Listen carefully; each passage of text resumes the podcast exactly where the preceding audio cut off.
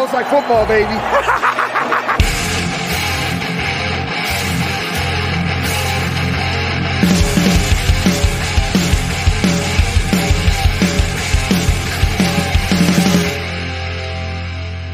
What's up, guys? Welcome into the Fantasy Football Smackdown. It is Tuesday waiver wire show. I'm your host, Kyle August. You can follow me on Twitter at Kyle Month Eight. It's been a weird week, of course. Uh, this first week of the fantasy playoffs. If you had a bye, be grateful. Uh, it was a wild ride. Started off great with that uh, Chargers Chiefs matchup that produced a ton of fantasy points. And then since then, it's been pretty much downhill from there. But uh, hopefully, you advance if you did have to play this week. I am recording this on Tuesday morning. So we still have two more games in week 15. It's uh it's been crazy ride with all the COVID changes. So obviously adjust any waiver wire claims uh, or notes here from this show based off any news that will or or I say could, but will come out more than likely uh, later on today or throughout the week. Again, two more games. We have the Rams, Seahawks, and then Washington football team and the Eagles still to play as of recording this. So a lot of things pending there. Then we have a quick turnaround week until uh, Thursday, where we have the Titans 49ers game. And then again, more weekend matchups on Saturday as well. So if you're still in the playoffs, be nimble. You got to be uh, not only adding players for your own benefit and making sure your lineups are set, but blocking your opponents is just as key. There's nothing wrong with winning a championship because you did the right thing and stashed somebody that you didn't even need, but your opponent may have.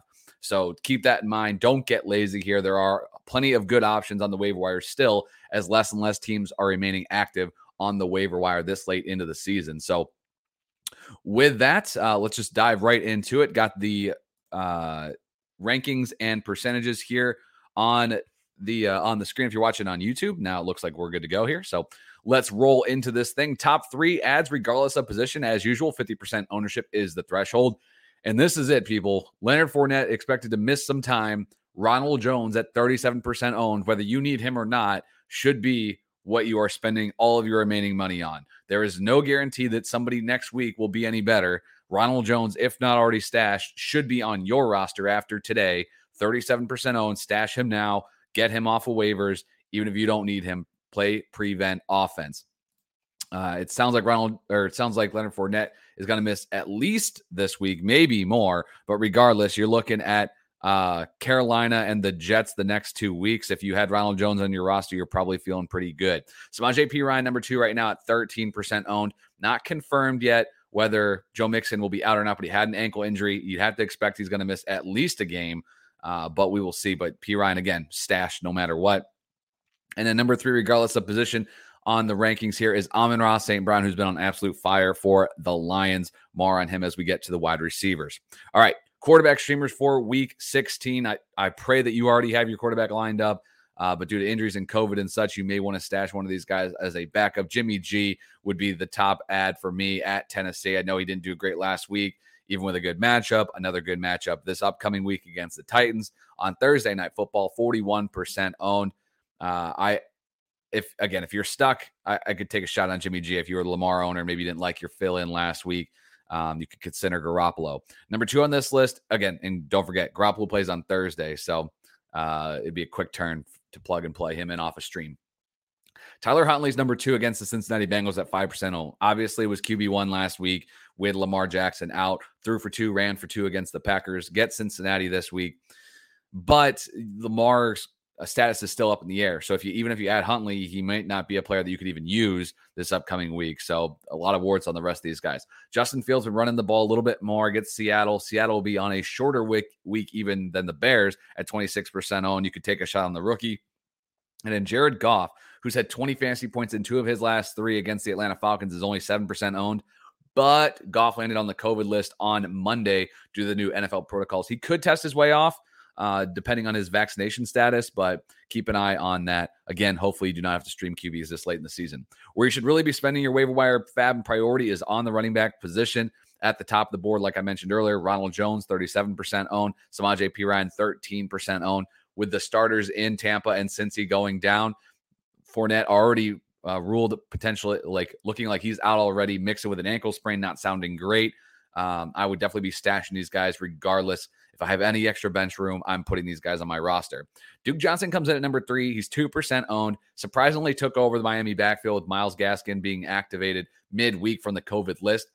I don't expect Duke Johnson to be the lead back for the Dolphins going forward, though. I think Gaskin was just worked back a little bit slow after being on the COVID list for over a week.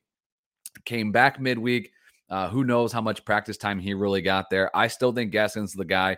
Plus, you talk about Philip Lindsay returning from injury or from the COVID list.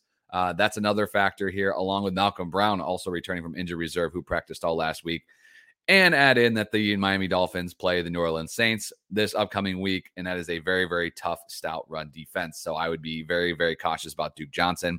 Ameer Abdullah at number four on this list at 8% owned, played the majority of the snaps over Hubbard, had the touchdown on Sunday. Uh, has a tougher matchup against Buffalo on the ground, but that could lead to Ameer Abdullah getting some work through the air. And number five on this list is Craig Reynolds, who's been an absolute monster for the Lions the last two weeks at 13% owned.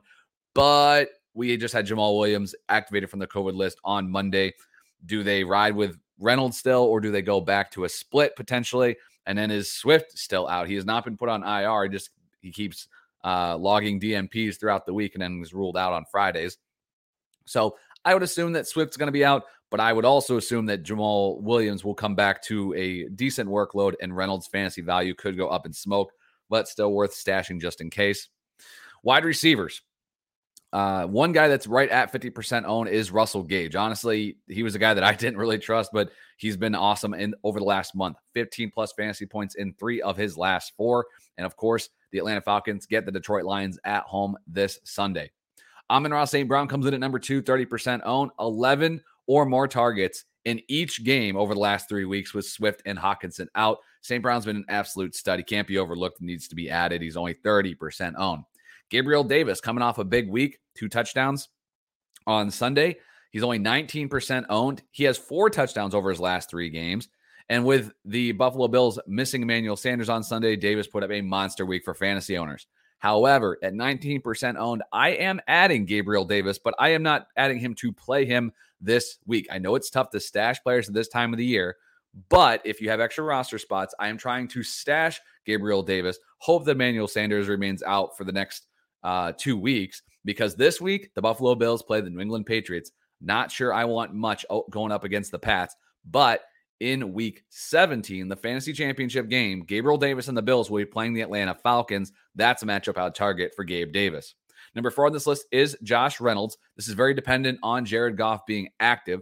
St. Brown value would dip as well, but Reynolds would pretty much become hands off if Goff was out this week. Reynolds at 10% own has 60 plus yards in three of his last four and two touchdowns over that span as well, but has taken a backseat to the rookie St. Brown in Detroit. Number five on this list is Nick Westbrook-Ikhine at 21% owned, six or more targets in three of his last four. But the reason to note him here is Julio Jones trying to work his way back from injury, left the game on Sunday. I would expect him probably to miss some time.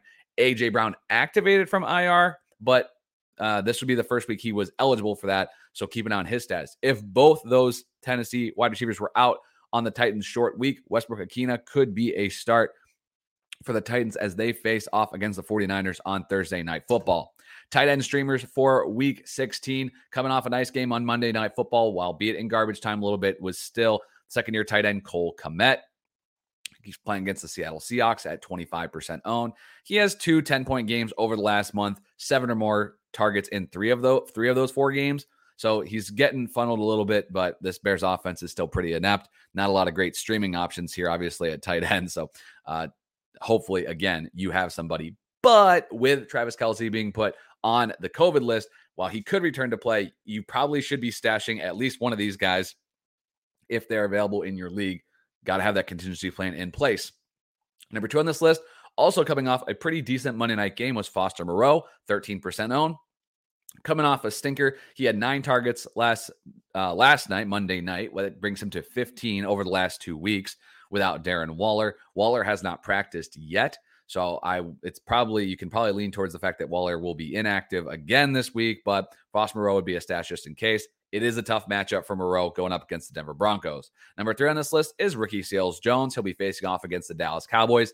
Ricky Seals Jones is 15% owned, but is pending a Tuesday night matchup tonight. So adjust as you see fit. One thing I would note on RSJ is that he was playing less than his usual stat percentage in his first week back. Uh, giving some up to the rookie Bates there in Washington. So if RSJ is back to his usual stat percentage, I'm okay rolling him out there, but it's a tough matchup against the Cowboys in week 16. And number four on this list probably would be my favorite if I had any uh, confidence in him being the guy. I know he didn't catch the touchdown on Monday night, but David Njoku, who had an almost touchdown, shout out to Adam Aizer, uh, is only 20% owned. If Austin Hooper was still out, who is he is currently on the COVID list, I would be perfectly fine picking up Njoku and playing him as a desperation play at 20% owned. But again, hopefully you do not have to deal with these streamers. But with Kelce being put on COVID IR uh, for the time being, you there might be another player uh, in the tight end streaming market this week in your league. Last but not least, DST streamers. This one's right at 50% owned as well as the Los Angeles Chargers. Uh, they get the Houston Texans. That's going to be in Houston. The Chargers are 50% owned, but if they were available in your league, they would be my top add. Number two, though, at the sub 50, so that uh, would be the Seattle Seahawks. They're going to be at home on a short week, but against the Chicago Bears, whose offense can't move the damn ball. 35% owned Seattle Seahawks would be my number one streamer outside of the Chargers. And number three, a little bit sneakier here. They're only 8% owned, which is, I believe, fifth or sixth lowest per ownership percentage among the DSTs. But I would take a shot on the Raiders. I know they didn't produce great against third string quarterback Nick Mullens, but you're going to have Drew Lock out there slinging it around the yard in Vegas. So the Raiders at 8% owned would be a fine streaming option as well. So there you have it. Appreciate you bearing with me here as the NFL schedule shifted around. Wanted to wait to get this out, have as much news as possible. Again, a lot of things pending, a lot of things up in the air with all the COVID tests throughout the NFL. So if you follow me on Twitter at Kyle Month 8, any big adjustments to this list will be up there as well. But with that, stay tuned in, locked in this week, as we're going to have the Dynasty Warzone coming at you on Wednesday, per usual, with Memphis and Jerry. And I'll be back on Thursday with a start sit show as well. Uh, waiver wire sniping will be up this week, weekend, uh, but probably pending there with the holiday. So, again, as long as you're subscribed on YouTube, you get all this content. Appreciate you tuning in this entire season. Hopefully, you had a successful week 15 or moving straight on to the semifinals. Best of luck this week and good luck on the wire. Catch you guys next later on in the week.